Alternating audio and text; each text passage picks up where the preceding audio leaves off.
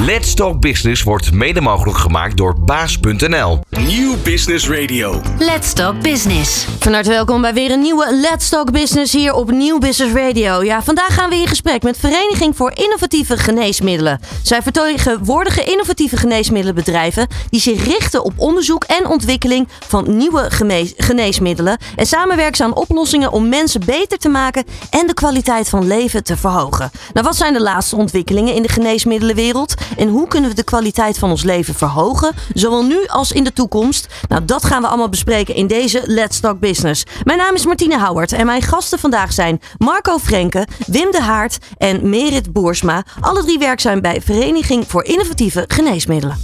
Ondernemende mensen, inspirerende gesprekken, innovaties en duurzaamheid. Let's Talk Business. Met Martine Houwert.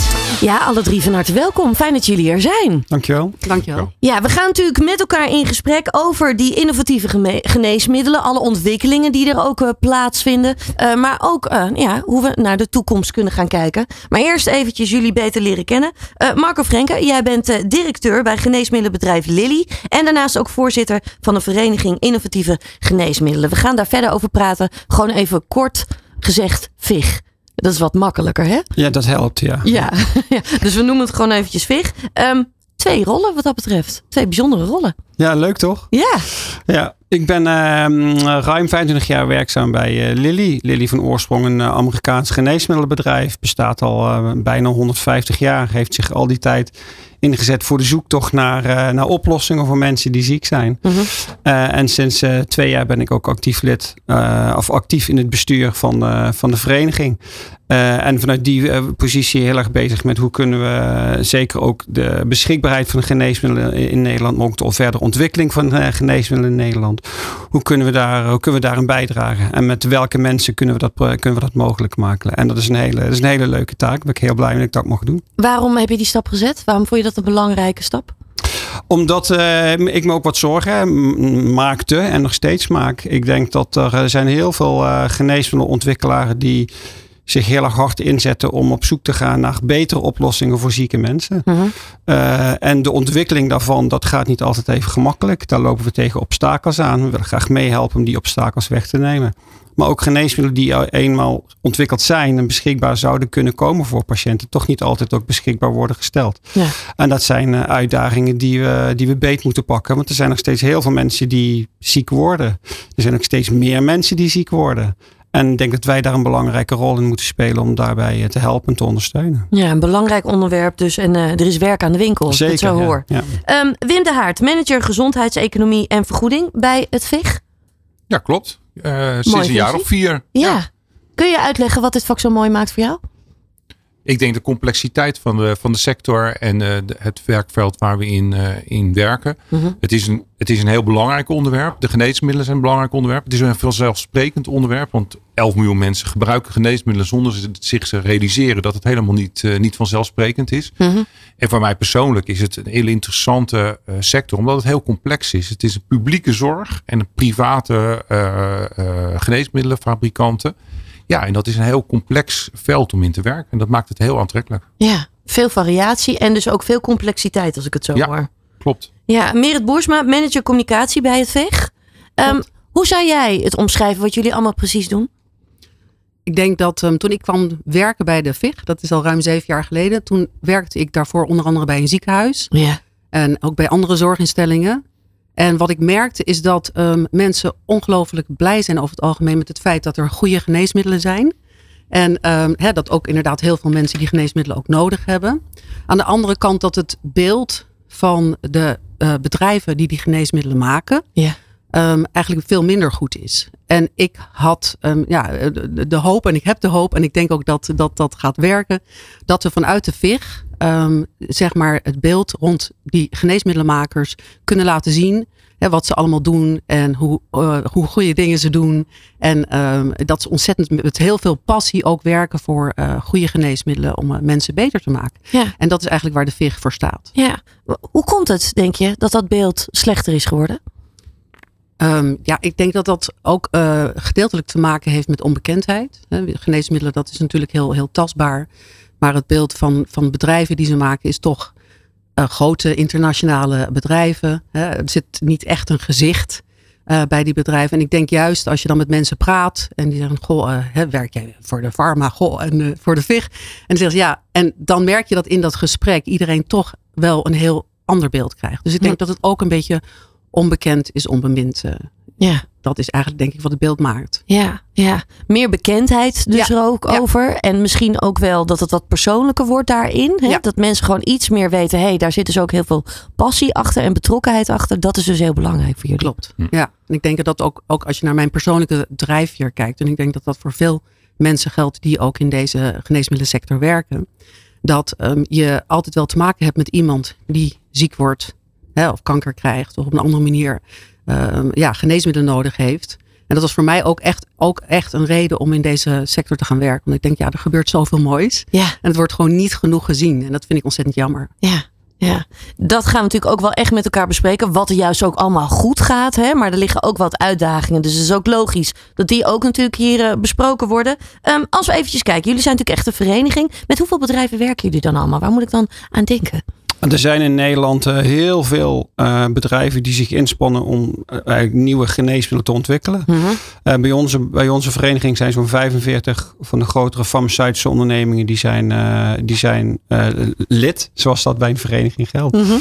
Eh, en, eh, en, en, en hun belangen vertegenwoordigen wij met deze organisatie. Ja, 45, dat is heel wat ook wel weer. Hè? Ja, klopt. Maar er zijn eh, wel enkele honderden bedrijven in Nederland die zich inspannen voor het ontwikkelen van geneesmiddelen. Dus er zijn heel veel organisaties, heel veel mensen elke dag bezig om eh, op zoek te gaan naar oplossingen. En dat is, ja, het is wel heel gaaf. Ja, zijn jullie dan ook nog op zoek naar nog meer leden? Zeg maar? Is dat ook een, iets wat voor jullie belangrijk is? Of ligt daar nu niet per se de focus Nee, op? daar ligt niet per se onze prioriteit. Hoewel we natuurlijk graag eh, iedereen die in dit werkveld zich inspant op zoek te gaan naar oplossingen, daar, eh, daar willen we graag bij betrokken zijn en meehelpen. Mhm. Maar we zijn nu vooral, we zijn nu echt vooral, vooral gericht op een aantal van de uitdagingen die ik eerder al aangaf. Hoe kunnen we ervoor zorgen dat we beter in staat zijn in Nederland geneesmiddelen te ontwikkelen? En als ze er dan zijn, hoe zorgen we er ook voor dat ze ook hun weg naar patiënten kunnen gaan vinden? En da- daar liggen voor ons nu echt de belangrijkste uitdagingen. Ja, daar gaan we zo meteen natuurlijk ook verder over praten. Als we even puur inzoomen op die geneesmiddelen. Ehm, ja, Wim, jij zei het eigenlijk al, hè? 11,5 miljoen geneesmiddelen. Ook al wel gewoon of patiënten in Nederland die geneesmiddelen gebruiken. Dat zijn enorm veel. Ja, dat zijn er enorm veel, maar dat zijn ook geen patiënten meer. Want het zijn mensen die gewoon aan het werk zijn, die gewoon in het sociale leven deelnemen. En zichzelf ook helemaal geen patiënt meer voelen. Nee. En dat geeft de kracht van geneesmiddelen weer. Eh, dus dat, is, eh, dat zijn er heel veel, ja. Ja, als we dan nou kijken, hè, ehm, hoeveel geven we zo'n beetje gemiddeld uit aan geneesmiddelen? Heb je enig idee? Nou, dat is, dat is per jaar denk ik zo'n 6 miljard in Nederland. Eh, een beetje, zo'n beetje 8% van het totale zorg, zorgkosten. En dat is al jaren stabiel. En op een redelijk laag niveau als je het Europees vergelijkt. Ja, dus op dat gebied doen we het dan eigenlijk wel weer goed. Ja, wij staan bekend omdat we, dat we echt gepast gebruik maken van geneesmiddelen. Dus niet zomaar voorschrijven. We hebben ook een hele keten van, van voorschrijvers, de artsen, de huisartsen, specialisten. Maar ook de apothekers die daartussen zitten. eh, die echt heel bewust bezig zijn met voorschrijven en, en, en, eh, en, en geven van geneesmiddelen aan patiënten. Is dat iets typisch Nederlands? Is dat een bepaalde soort cultuur? Dat is wel typisch Nederlands. Een cultuur. eh, wij hebben ook bijvoorbeeld heel veel eh, mogelijkheden voor we zeggen, generieke geneesmiddelen. Dus dat zijn de wat goedkopere geneesmiddelen. Die onze geneesmiddelen hebben nagemaakt, zal ik maar zeggen. En die hebben ook een heel laag prijsniveau. En daar zijn we in Nederland zijn we daar, eh, lopen we daar echt ver voorop, al heel lang. Ja. Ja. ja. Eh, Als we überhaupt kijken hè, naar Nederland en geneesmiddelen, het ontwikkelen van geneesmiddelen, hoe doen we het dan in verhouding met andere landen? Eh, nou, best wel goed eigenlijk. Eh, Nederland heeft, en dat heeft te maken met de omvang van het land, hoe makkelijk we met elkaar verbonden zijn, misschien ook wel onze cultuur. We zijn nieuwsgierige, ondernemende mensen in Nederland, ook erg internationaal georiënteerd en geïnteresseerd. Algemeen opleidingsniveau in Nederland is heel hoog. We hebben heel goed goede ontwikkelde academische centra. Dat draagt allemaal bij aan het ontwikkelen van een ecosysteem waarbij ook hè, dus het zoek, de zoektocht naar eh, innovatieve oplossingen dat die heel goed is. Ja. En d- er was afgelopen week was er een, eh, was er een, was er een handelsmissie met minister van Volksgezondheid en ook minister van Economische Zaken naar Boston. Ehm, eh, in Amerika wordt echt wel wereldwijd, dat is echt wel de, de plek in de wereld waar er heel veel biotech onderzoek plaatsvindt. Uh, daar zijn we met een Nederlandse delegatie naartoe gegaan om daar ook van te leren. Om ook te kijken van hoe kunnen we dat wat ze wat daar heeft opgebouwd, hoe kunnen we dat verder versterken in Nederland. Maar het was ook wel leuk om van de Amerikanen te horen dat ze naar Nederland kijken. Te zeggen van de Netherlands are punching above their weight. Wat aangeeft dat we het internationaal, dat we gewoon een hele goede situatie hebben in Nederland om bij te, te dragen aan geneesmiddelenontwikkeling. En dat is wel iets om trots op te zijn eh, Ja. in Nederland. Ja, en qua export doen wij natuurlijk ook heel erg goed. We zijn natuurlijk echt een exportland. Maar ook Ja. op dat gebied doen we veel. Ja, er wordt, eh, eh, eh, ik weet niet exact, maar volgens mij is voor 30 miljard eh, aan geneesmiddelen wordt er vanuit Nederland geëxporteerd naar het buitenland. Dus denk ik ook een belangrijke economische, eh, in, in, een economische motor voor de Nederlandse economie. Ja, ik zag hier inderdaad zo'n 32 miljard aan geneesmiddelen. Meer dan kaas, vlees en sierteelten wat dat betreft ook weer bij elkaar. Ja. Dus eh, dat geeft ook wel weer aan hoe belangrijk we daar toch ook wel weer een rol in spelen. En ook trots op mogen zijn, denk ik. Ja, Ja. ja. maar je zei het al, er is werk aan de winkel. Ja. Eh, juist ook om ehm, de juiste geneesmiddelen bij de juiste patiënten ook wel weer te krijgen. Hè? Om Ja. het beschikbaar te maken. Kun je dat een beetje iets meer toelichten? We gaan er straks natuurlijk ook dieper op in. Zeker, ja. Nou, dus de, de, mensen worden ziek. Eh, mensen blijven ziek worden. Dat is waar we ons voor inspannen. We maken oplossingen om mensen te helpen langer, gezonder en gelukkiger te leven. Eh, en, en daar is altijd nog heel, veel, eh, nog heel veel werk aan de winkel. Ik denk dat het belangrijk startpunt is. Maar wat we in toenemende mate merken is dat ook onze innovatie die wordt ontwikkeld, dat het steeds ingewikkelder wordt om een, allemaal om een heleboel redenen. Om ervoor te zorgen dat, die, dat patiënten ook daadwerkelijk toegang krijgen tot die geneesmiddelen. Dus er zijn heel veel dus in, de, in, de, in, in de, de procedures voor toelating van geneesmiddelen, daar gaat een heleboel niet zoals wij dat zouden wensen. Met als gevolg dat geneesmiddelen beschikbaar zijn, geregistreerd, aangetoond effectief en aangetoond veilig. En dat die dan toch uiteindelijk niet bij patiënten terechtkomen, omdat dokters de geneesmiddelen niet kunnen of mogen voorschrijven. Ja. En daar hebben, we wel, daar hebben we wel echt zorgen over. Zeker ook in die gevallen waarvan we weten dat de geneesmiddelen beschikbaar zijn. En waar wij ervan overtuigd zijn dat ze patiënten zouden kunnen helpen. Maar dan toch uiteindelijk niet bij de patiënt terechtkomen. En daar moeten we samen met marktpartijen, daar moeten we echt de handen ineen slaan. En echt gaan werken aan oplossingen. En die wil die is er absoluut. Want uiteindelijk werken we, wonen we in een land waarbij iedereen wenst dat we gezond en gelukkig en lang kunnen leven. Dus met dat, die uitkomsten zijn we het allemaal over eens. Eh, de weg ernaartoe moeten we nog samen goed, eh, goed uittekenen. Ja, ja Merit, als je dit ook zo hoort, hè, hoe kijk jij hier daarna, naar deze situatie? Want het is natuurlijk eigenlijk heel zonde als er al wel goede middelen zijn, maar dat ze niet bij de mensen echt ook terechtkomen. Ja, dat is heel jammer. Want je wil natuurlijk dat iedereen gewoon die geneesmiddelen kan gebruiken. Ja, En wat ik denk dat ehm, daarbij ook heel zorgelijk is dat we ehm, eigenlijk al midden in een zorginfarct zitten. Hè? Dus ehm, we hebben heel veel behoefte aan goede zorg met goede geneesmiddelen en eigenlijk steeds meer. Maar aan de andere kant, en dat werd in de coronapandemie heel duidelijk. We hebben te weinig mensen. Ja. De kosten van de zorg gaan omhoog. Ehm, en in- je moet, en, en Marco zei het al, daarvoor eigenlijk heel goed samenwerken. Nu zie je vaak nog dat partijen ehm, wat met de ruggen tegen elkaar staan hè, in, in, in de verschillende discussies. En ik denk dat het juist zo is dat je de handen in één moet slaan. En dat heeft de coronapandemie heel goed laten zien. Nou, als we het willen, dan kunnen we ongelooflijk goed samen dingen eh, voor, elkaar krijgen. Enorme belangrijke dingen wereldwijd. En als we dat nou blijven doen, dan kunnen we ook kijken of we dat zorginfarct dus ehm, kunnen bestrijden. En zorgen dat Nederlanders die toegang blijven houden tot zorg. Ja. En tot nieuwe geneesmiddelen. Dus ik denk dat dat is denk ik wel een hele belangrijke boodschap. samenwerken. Samen de handen ineen slaan om te zorgen dat we die toegang blijven houden tot innovatieve behandelingen. Geneesmiddelen, maar ook andere behandelingen. En dat we dat inderdaad ehm, blijven doen en beter gaan doen. Ja, een, een mooi doel ook voor jullie als vereniging lijkt mij Ja. dan juist om al die partijen ook weer goed nou ja, bij elkaar te kunnen laten brengen. Klopt. Eh, maar ook met elkaar te communiceren. Ja. Eh, dat is natuurlijk ook eh, een, een- onderdeel van jouw functie natuurlijk. Ja. Die communicatie is heel erg belangrijk. Zeker. Ja. Hoe krijg je het voor elkaar dat er meer met elkaar gecommuniceerd wordt? Nou, dat is een lastige, denk ik. Nou, weet je, ik denk dat het vooral is dat we elkaar gewoon moeten opzoeken. We Hm. moeten elkaar leren kennen. Ehm, om tafel gaan zitten, met elkaar het gesprek aan. En als je met elkaar zegt, het, het, he- weet wat het doel is. Namelijk dat we, dat we die toegang tot die zorg moeten houden. Je wil geen Amerikaanse toestanden hier. Je wil geen wachtlijsten. Je wil niet dat mensen zelf voor hun zorg moeten gaan betalen. En dan moet je gewoon samen om tafel gaan zitten. En zeggen, jongens, we gaan dit dus samen oplossen. En ik denk, als je dat doel maar goed voor ogen houdt Mhm. Dan komt die communicatie komt ook wel. Ja. En het gaat echt om vertrouwen. Dat Ja. je elkaar vertrouwen en dat je weet dat je allemaal voor hetzelfde gaat. En ja, ik denk dat dan die communicatie ook eh, een stuk beter gaat. En we zien dat al gebeuren overigens. Nou ja. We zijn al met heel veel partijen eigenlijk iedere dag in gesprek. Het gaat natuurlijk ook hand in hand. Hè. Op het moment dat je meer met elkaar praat, ontstaat er ook meer vertrouwen, zeg maar. Hè. Zolang we allemaal op eilandjes blijven zitten, ja, dan, dan, dan wordt samenwerken lastig. Ja, dat, dat helpt niemand. En het Nee. helpt eh, de zorg al helemaal niet. Nee. Nee. Nee. Wim, hoe kijk jij naar deze situatie? Want dat zorginfarct, dat wil je natuurlijk eigenlijk, nou ja, net als bij een mens, dat wil je zo snel mogelijk opgelost hebben. Maar zo makkelijk is het niet. Dat is inderdaad een heel groot, eh, complex eh, probleem. En dat is ook wel mooi dat we als geneesmiddelensector, ben je onderdeel van een grote geheel hè, van de zorg in Nederland.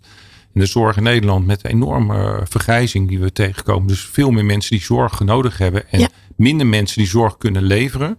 Eh, dat is een enorme, enorme uitdaging. En, en wij kunnen daar wel een oplossing ook in, vin- in, in bieden. En ik denk dat dat wel heel mooi is. Want wat we niet genoemd hebben en wat bij die 11,5 miljoen mensen die slikken. Het is een enorme preventiecomponent aan onze geneesmiddelen. Dat vergeten we wel eens. Hè? Maar we hebben preventie en we hebben mensen eh, die we proberen te genezen. Ja. Eh, en, maar die preventiecomponent, hè, dus dat je de druk op de zorg verlicht, die is enorm belangrijk. Dus die innovaties die ook daar plaatsvinden, worden soms onderschat, maar zijn enorm belangrijk om de vraag naar zorg in het algemeen, om die te verkleinen, mensen gezonder te maken, men- mensen minder eh, snel de zorg in te laten stromen. Dat is een, belangrijk, eh, een belangrijke doelstelling die we, die we hebben. En als ze uiteindelijk in de, in de zorg terechtkomen, natuurlijk heel belangrijk dat ze gewoon goede geneesmiddelen krijgen. En daar zetten we en dat is het mooie bij het werken bij een vereniging. Weet je, je werkt niet alleen samen met, met externe partijen, maar je werkt ook heel erg samen met je, met je leden. Ja. Met 40 bedrijven waar heel veel mensen werken. Want we hebben echt heel veel mensen die werken in de sector. En alle dagen, elke dag opstaan met het idee, we gaan proberen om, om mensen beter te maken.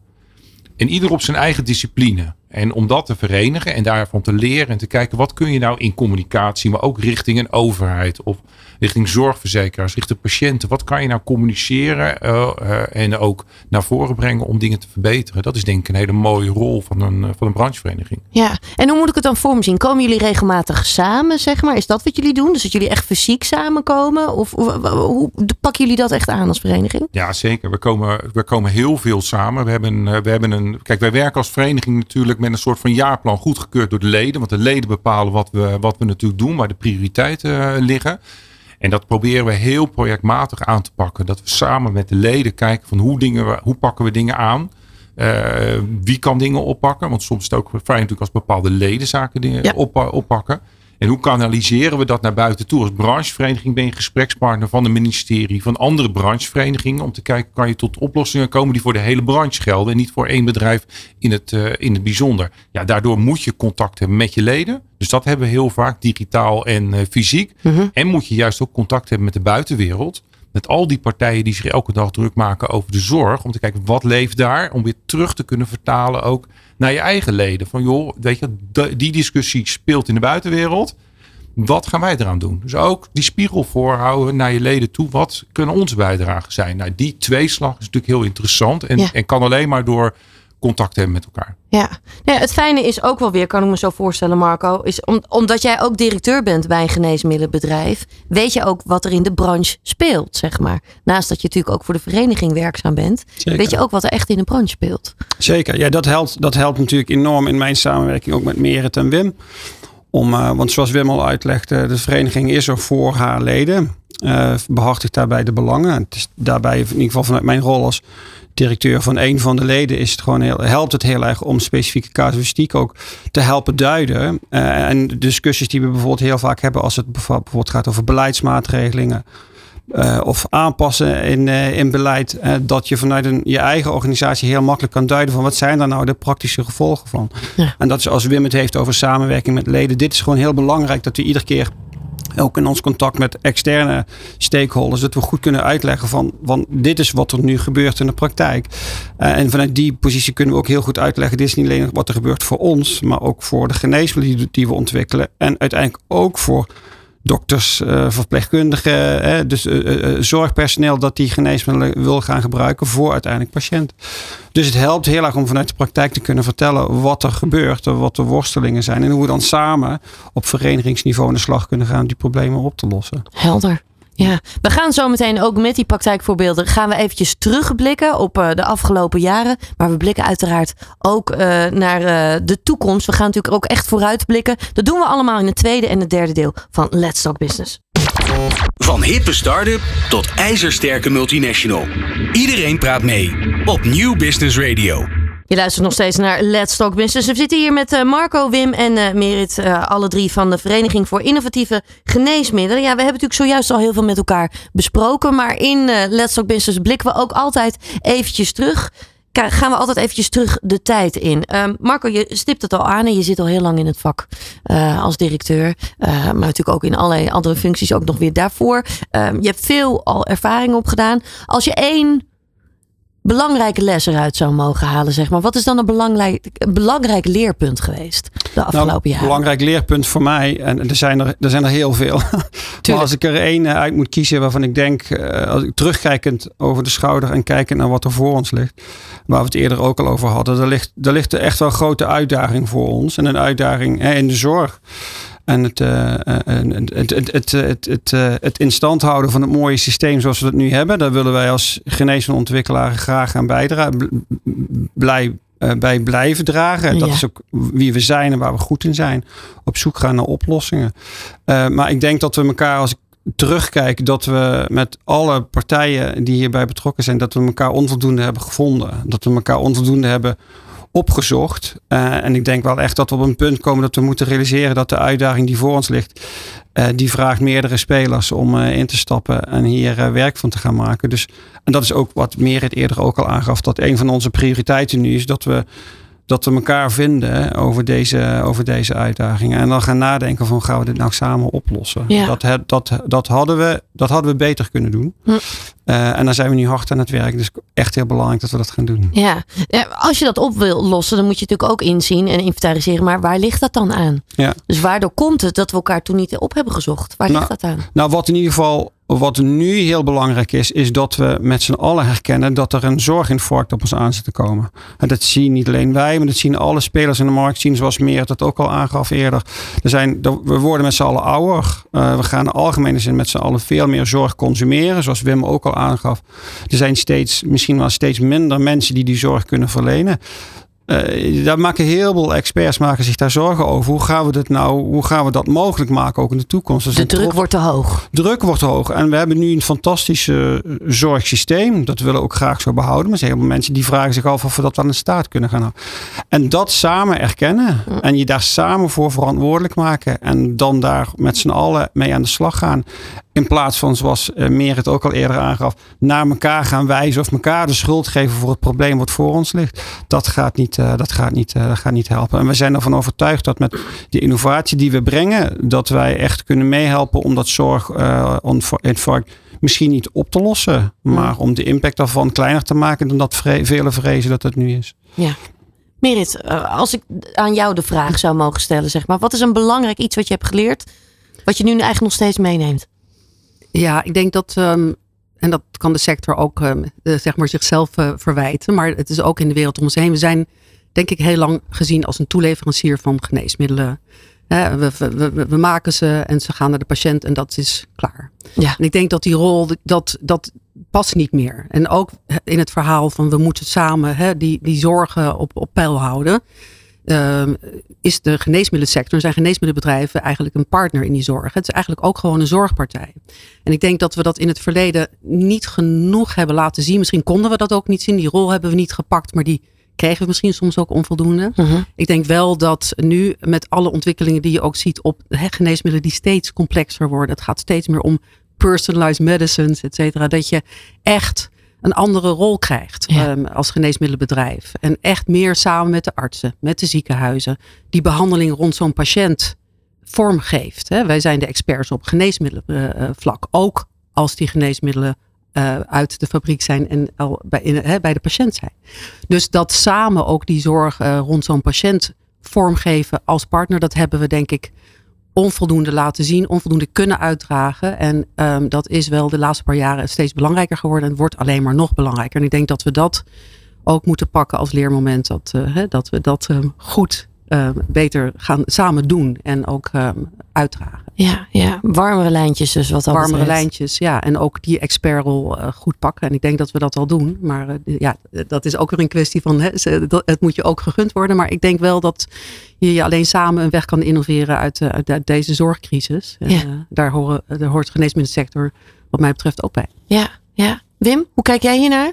En wat is jouw grootste leerpunt? Er zijn natuurlijk altijd meerdere, maar Er zijn er heel veel. Ik heb, ik heb een verleden in het beleid maken. Ik ben 20 jaar beleidsambtenaar geweest op het ministerie van, eh, van VWS. ja.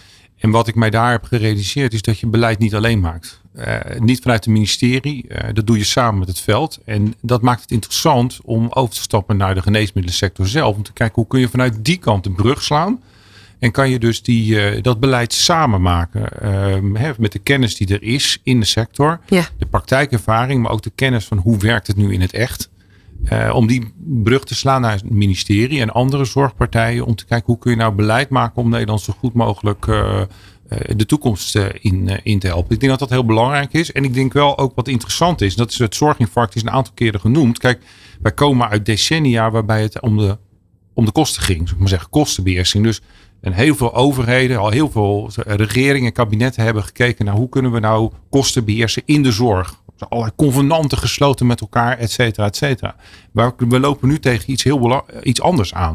En dat is ook voor economen interessant. Eh, Het geld is niet knellend, maar de uitvoerbaarheid. Gewoon de mensen die de zorg gaan leveren. Ja, dat is knellend. ja, de handen, die- zeg maar. Ja, en waar haal je die vandaan? Ja. Nou, dat is heel moeilijk. Dus moet je kijken, hoe kan je nou ervoor zorgen dat er steeds minder mensen zijn die zorg vragen. En die mensen die zorg vragen en die zorg nodig hebben, hoe behandel je die nou het allerbeste? En ik denk dat dat, een hele, dat is voor mijzelf een eye-open, een hele interessante. En ik, ik ben er echt van overtuigd dat de geneesmiddelensector, die zelf in ontwikkeling is, daar een hele grote bijdrage aan kan leveren. Ja, Ja. ja. Ik kan er wel inderdaad, ik vind dat wel een interessante wat je zegt, Wim. Want ehm, dat is denk ik ook een leerpunt. Eh, de inzet op preventie wordt steeds belangrijker. Hè? Waar we vroeger inderdaad grote van die blockbusters maakten. Nou ja, ook heel belangrijk. Hè? Want daardoor hebben we nu, kunnen we met reuma gewoon gaan werken. Maar het feit dat je inderdaad bijvoorbeeld door vaccins of door bloeddrukverlagers en andere, heel veel andere geneesmiddelen hebben. Eh, heel veel ziektes ehm, toch eh, eh, kunnen ehm, verhelpen Ja. dat je daardoor door die, die inzet op preventie steeds belangrijker wordt.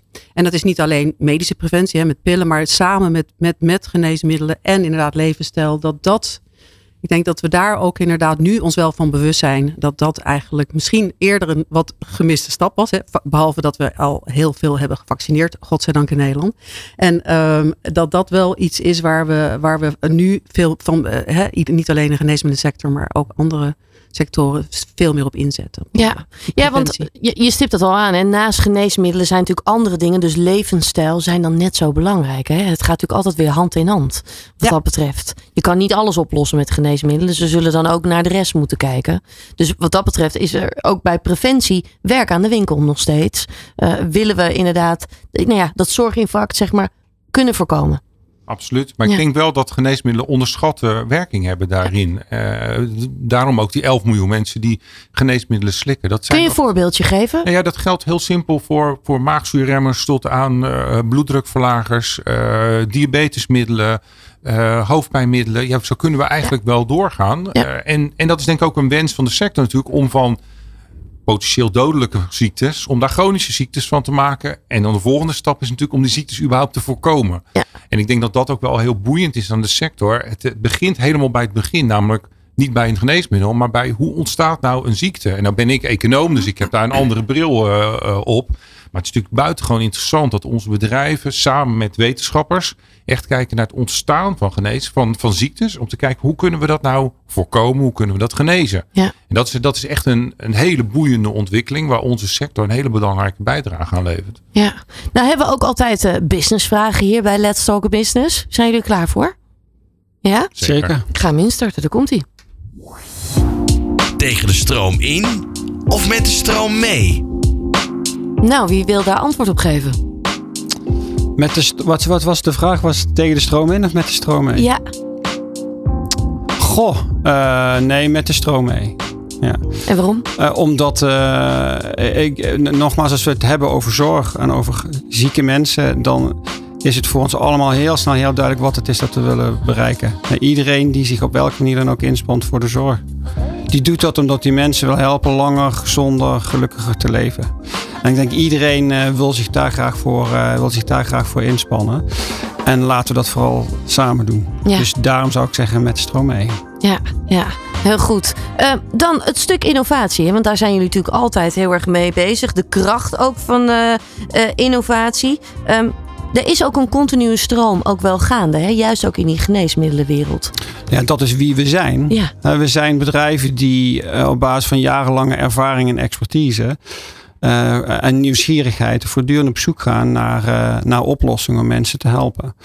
Um, we zijn allemaal, dus ook de, lidbedrijven van, uh, van de vereniging, maar ook al die andere bedrijven die ik noemde, die zijn elke dag met een groot deel van hun, van hun medewerkers bezig om in laboratoria op zoek te gaan naar, naar nieuwe mogelijkheden.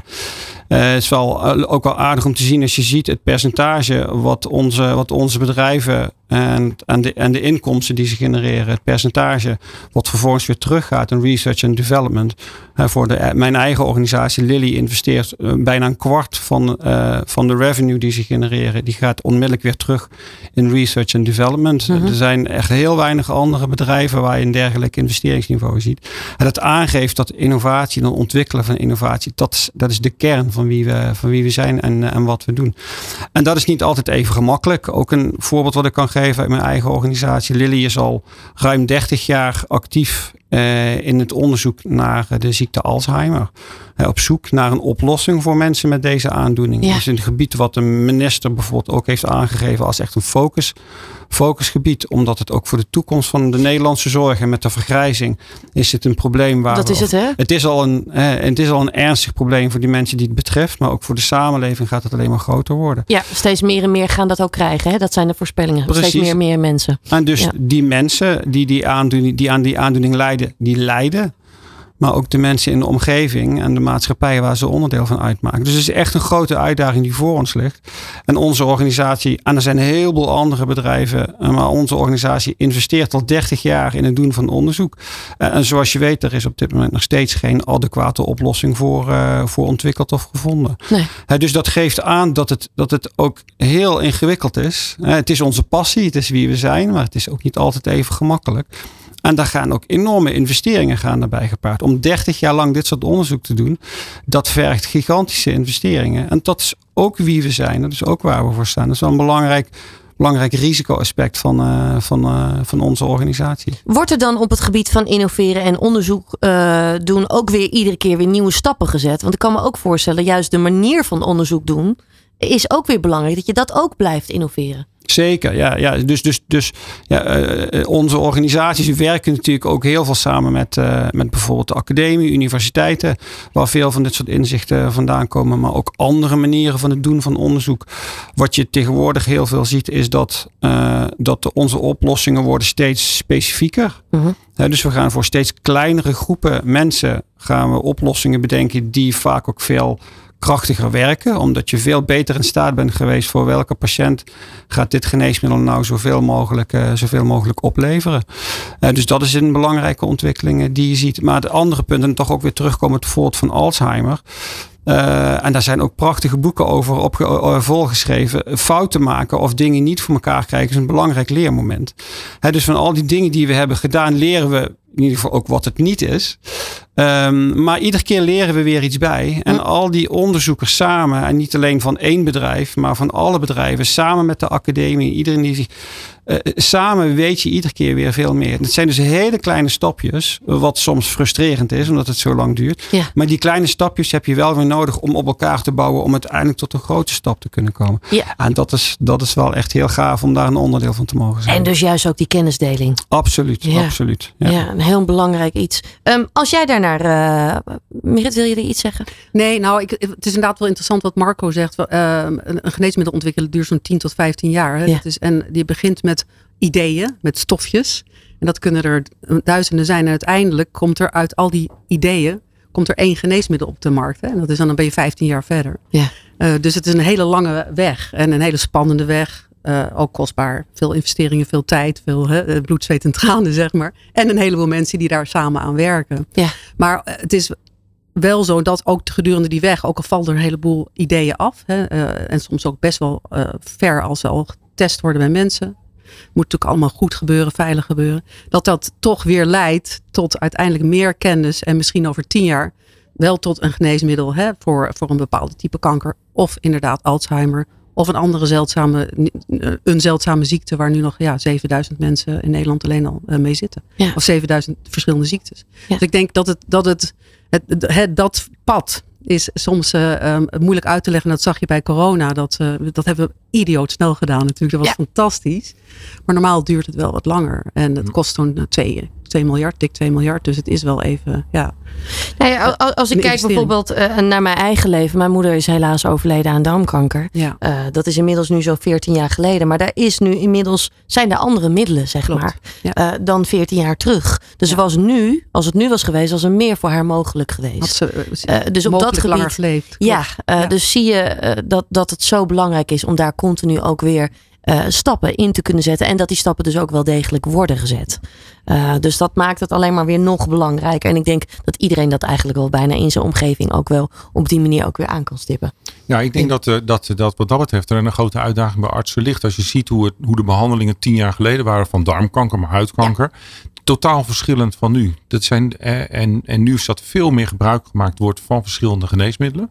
Eh, en, en er komen er elk jaar weer nieuwe bij. Hè? Want de komende twee jaar verwachten we zo'n 500 eh, nieuwe, nieuwe middelen.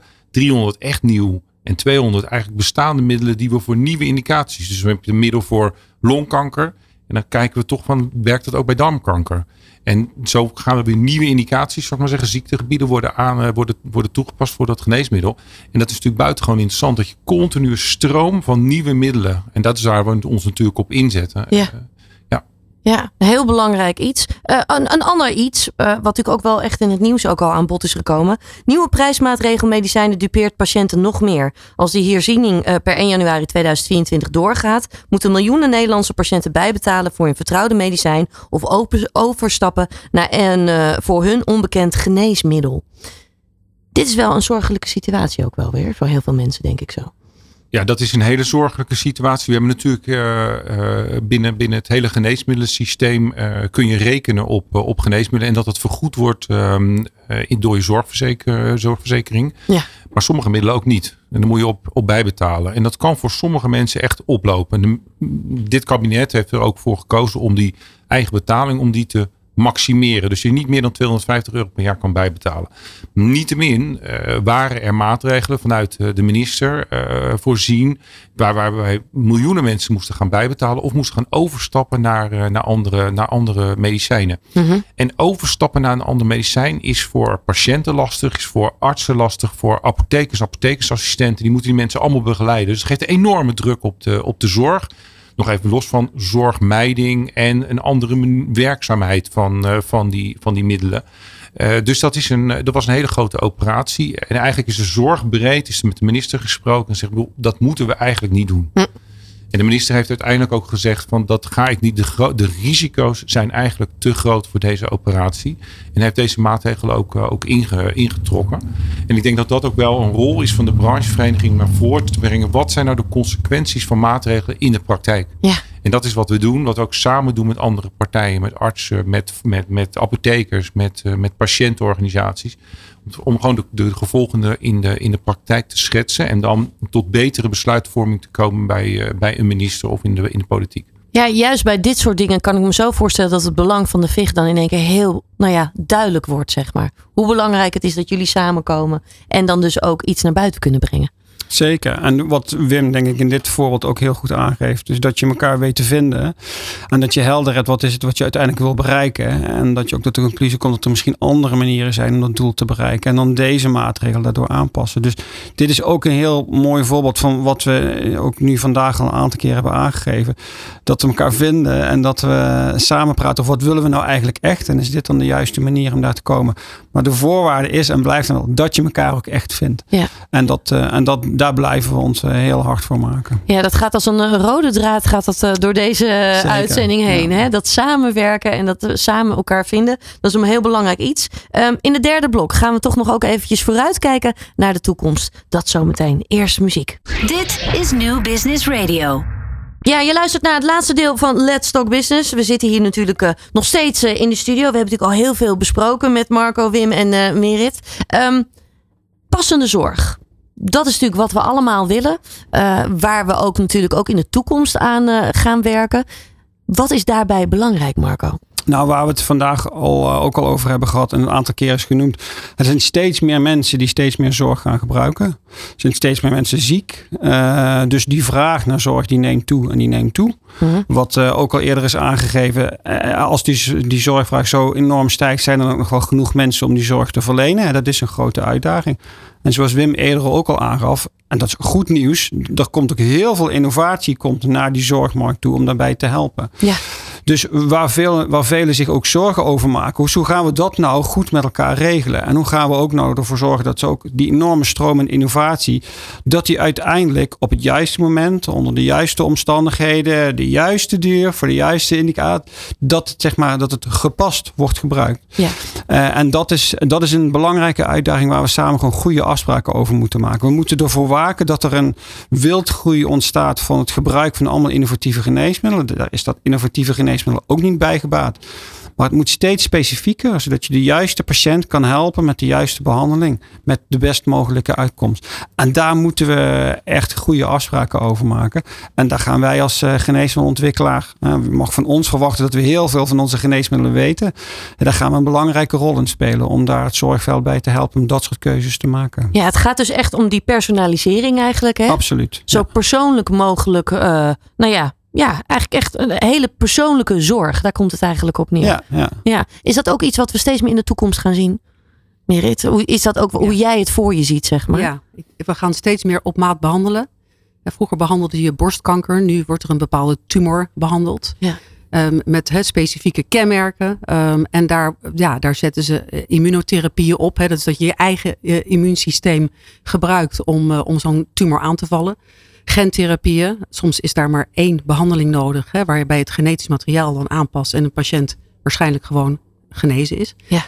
Stamceltherapieën, nou ik kan nog wel even doorgaan, maar er komt, er komt ongelooflijk veel van die maatwerkmedicijnen en behandelingen. Het zijn echt hele therapieën. Die komen eraan. En eigenlijk zijn ze er al. Ja. Dus we, we moeten inderdaad met elkaar kijken hoe gaan we die geneesmiddelen goed inzetten. Om te zorgen dat die patiënt ook echt hè, dat geneesmiddel krijgt wat hij nodig heeft daar moet je ook goede diagnostiek voor hebben. Je kan met diagnostiek heel veel kijken van voor die patiënt werkt dat geneesmiddel specifiek. Uh -huh. Hartstikke goed. Dus daar gaan we ook steeds meer van zien. En ik denk dat dat inderdaad in het kader van die passende zorg, dat we ook moeten kijken van hoe gaan we dan zorgen dat er ook ruimte is voor die nieuwe geneesmiddelen. Ja. He, dat artsen ze kunnen blijven voorschrijven. Dat er financiële ruimte is. Maar ook dat, he, dat we op de een manier genoeg mensen zijn. En dat artsen weten hoe ze ermee om moeten gaan. En dat patiënten ze dus kunnen krijgen. Dus ja, dat wordt echt wel een van de grote thema's uh, van de komende tijd. Ja, inderdaad. Daar ligt natuurlijk echt ook wel die uitdaging. Hè, dat die toegang er dan ook echt is. Hè? Dus ook al is het middel er, dat het ook wel echt bij de juiste mensen terechtkomt. Nee, dat klopt. Kijk, de zorg en onze geneesmiddelen worden natuurlijk betaald door een zorgverzekering. Die moet iedereen uh, moet dat, uh, moet dat ophoesten, die, die, die zorgverzekeringspremies. Ja. En dat betekent ook dat de overheid kritisch kijkt naar wat gaan we dan betalen. Nou, bij dat kritisch kijken, daar, daar hebben ze natuurlijk een bepaalde uh, kader voor. Wat gebaseerd is op die oudere middelen. Om het zo maar te zeggen, op oudere zorg. En nu komen we met die nieuwe middelen. Ja, dan past het kader niet. En daar moeten we samen aan werken. We moeten kijken hoe kunnen we nou goed kijken. Wat doen die middelen? En zijn we bereid als maatschappij om daarvoor te betalen? En ik denk dat heel belangrijk is, is dat we dan ook die geneesmiddelen goed gaan volgen. Wat doen ze in de praktijk? En daar schort het misschien nog wel een beetje aan in Nederland. Dat die hele data-infrastructuur, Mhm. dat die ontbreekt. En dat zou je met passende zorg, dan kan je ook leren van de behandelingen die je hebt ingezet. Doe je dat nog een keer of doe je dat een andere keer anders? Dus dat is wel de combinatie dat je data verzamelt in de praktijk en, um, en middelen echt de kans geeft om ook in de praktijk uh, ingezet te worden. Dus dan zul je ook moeten werken aan die werkcultuur, zeg maar, om meer data uh, nou ja, te, te, ook te kunnen vergaren, zeg maar. Jazeker. Nou, er wordt al in de ziekenhuizen natuurlijk enorm veel data verzameld. Mm -hmm. Dat is ook echt een last voor uh, verpleegkundigen en ja, specialisten. Dat hoor je Het heel gaat er vooral om dat die middelen goed worden ontsloten. Dat die, dat die data ontsloten wordt over de ziekenhuizen heen en dat we daar als als geneesmiddelsector, maar breed, hè, wetenschap, uh, artsen, dat we kunnen leren van welke behandelingen we bij welke patiënt ook inzetten en ook aanslaan. Ja. En dan kan je echt leren en dan kom je echt steeds verder tot passende zorg. En kan je ook uh, patiënten steeds mondiger maken en aan van wat voor, wat voor mogelijkheden zijn er voor u als u ziek wordt.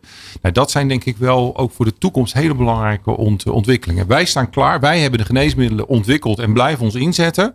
En vervolgens moeten we ook leren van de middelen die ingezet worden. Van hoe goed werken ze, bij wie werken ze, wie, bij wie werken ze niet. En daar moeten we conclusies aan verbinden. Ja, ja dus een stukje data en digitalisering is daarbij heel erg cruciaal, Absoluut. heel belangrijk. Ook daar gaat het weer om samenwerken natuurlijk. We hebben nu natuurlijk een minister van infrastructuur die zich vooral uh, bezighoudt met wegen en bruggen en spoorlijnen. En het zou mooi zijn dat diezelfde minister zich ook bijvoorbeeld druk zou gaan maken over hoe die datastromen met elkaar worden verbonden. Ja. He, dus uh, dat we van de fysieke wereld naar de digitale wereld, dat we die verbinding beter met elkaar, uh, elkaar leggen. Daar kunnen we echt nog hele grote stappen maken. Zodat we dat monitoren zoals Wim dat uitlegt. Dat we dat echt kunnen gaan toepassen om mee te helpen voor welke patiënt heeft welke geneesmiddel nou de meeste impact. Ja, ja. Ik denk dat daar inderdaad een hele grote winst te halen is. Want je kunt natuurlijk niet continu fysiek bij elkaar komen. Dat is gewoon nee, in de praktijk niet mogelijk. Maar als je digitaal wel goed met elkaar kunt delen, ja, dan kan je heel veel winst boeken met elkaar. Ja, zeker. zeker. Ja, ja. Als we dan nog eventjes uh, verder kijken, wat kunnen we van jullie verwachten voor de toekomst als vereniging? Nou, we blijven, we blijven ons inzetten zoals we dat al doen. En ik zou bijna zeggen, het wordt alleen maar uh, sterker en mooier met de dag. Uh, nogmaals, wat we ook al eerder hebben aangegeven. We weten elkaar steeds beter te vinden. Uh, we zijn het met elkaar eens wat de uitdagingen die voor ons liggen. Uh, en ook de wil om daar samen mee aan de slag te gaan, die is echt, die groeit. En dat geeft heel veel energie. Daar gaan we zeker, uh, daar gaan we zeker mee aan de slag.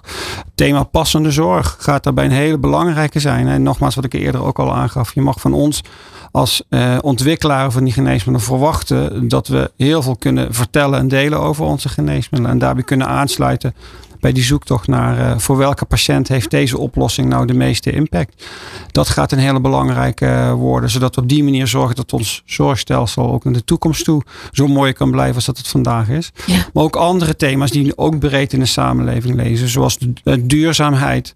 Uh, niet alleen zorgen voor de mensen die op de aarde staan, maar ook die aarde zelf. wij, de, de, de zorg heeft een grote impact wat dat betreft op, op de belasting van de aarde. Uh, en zeker ook wij als geneesmiddelontwikkelaar. Dus daarom ook alle, uh, veel van de bedrijven die ook gewoon lang, hele goede plannen hebben gemaakt voor de toekomst. Hoe ze om willen gaan met uitstoot van CO2. Hoe ze om willen gaan met uh, afval, het voorkomen van afval. water, het gebruik van water en verontreiniging van water. Dat zijn ook hele belangrijke thema's waar we vandaag niet aan toe zijn gekomen. Maar ook belangrijke thema's naar de toekomst. Waar we ons ook heel hard, hard voor zullen blijven inzetten. Ja. Ja, tot slot, uh, Merit, uh, we hebben natuurlijk al heel veel met elkaar uh, besproken. Wat zou je onze luisteraars nog mee willen geven? Nou, dat we blijven strijden tegen alle ziektes waar we nog geen oplossing voor hebben. De, de, in de jaren negentig was de overlevingskans van kanker 45%. Nu zitten we op 65%, vijf jaar is overleving. Dus ik denk dat de geneesmiddelsector zich heel hard blijft inzetten op alle mogelijke manieren om de strijd te winnen van al die ziektes waar we nu nog de strijd van verliezen. Ja, ja, en dat er wel degelijk dus ook gewoon nou ja, heel veel nou ja, bloed, zweet en tranen ook achter zitten. Hè? Zeker. En ja. dat we dat ook niet alleen kunnen. Heel nee, belangrijk. Nee, heel belangrijk iets. Wim? Ja, nee, daar kan ik mij alleen maar bij, bij aansluiten. Ik denk dat het belangrijk is dat het is niet vanzelfsprekend dat geneesmiddelen er zijn. Er zit een hele wereld achter. En dat is een hele mooie wereld waar hard wordt gewerkt, waar met, met passie wordt gewerkt. En ik denk dat dat goed is om dat elke keer te realiseren als je je je pilletje inneemt, zeg maar zeggen, s ochtends uh, voordat je aan het, werk, uh, aan het werk gaat. Maar ook als je in het ziekenhuis ligt ja. en, en er slechter aan toe bent, dat er een sector is die echt uh, probeert om oplossingen te zoeken. Ja, mooi hoe jullie dat doen. Ik wil jullie ook heel erg bedanken voor het delen van jullie kennis. En ik wil jullie ook heel veel succes wensen voor de toekomst. mooie stappen vooruit en heel veel succes daarbij. Dankjewel. Dankjewel. Van hippe start-up tot ijzersterke multinational. Iedereen praat mee. Dit is New Business Radio.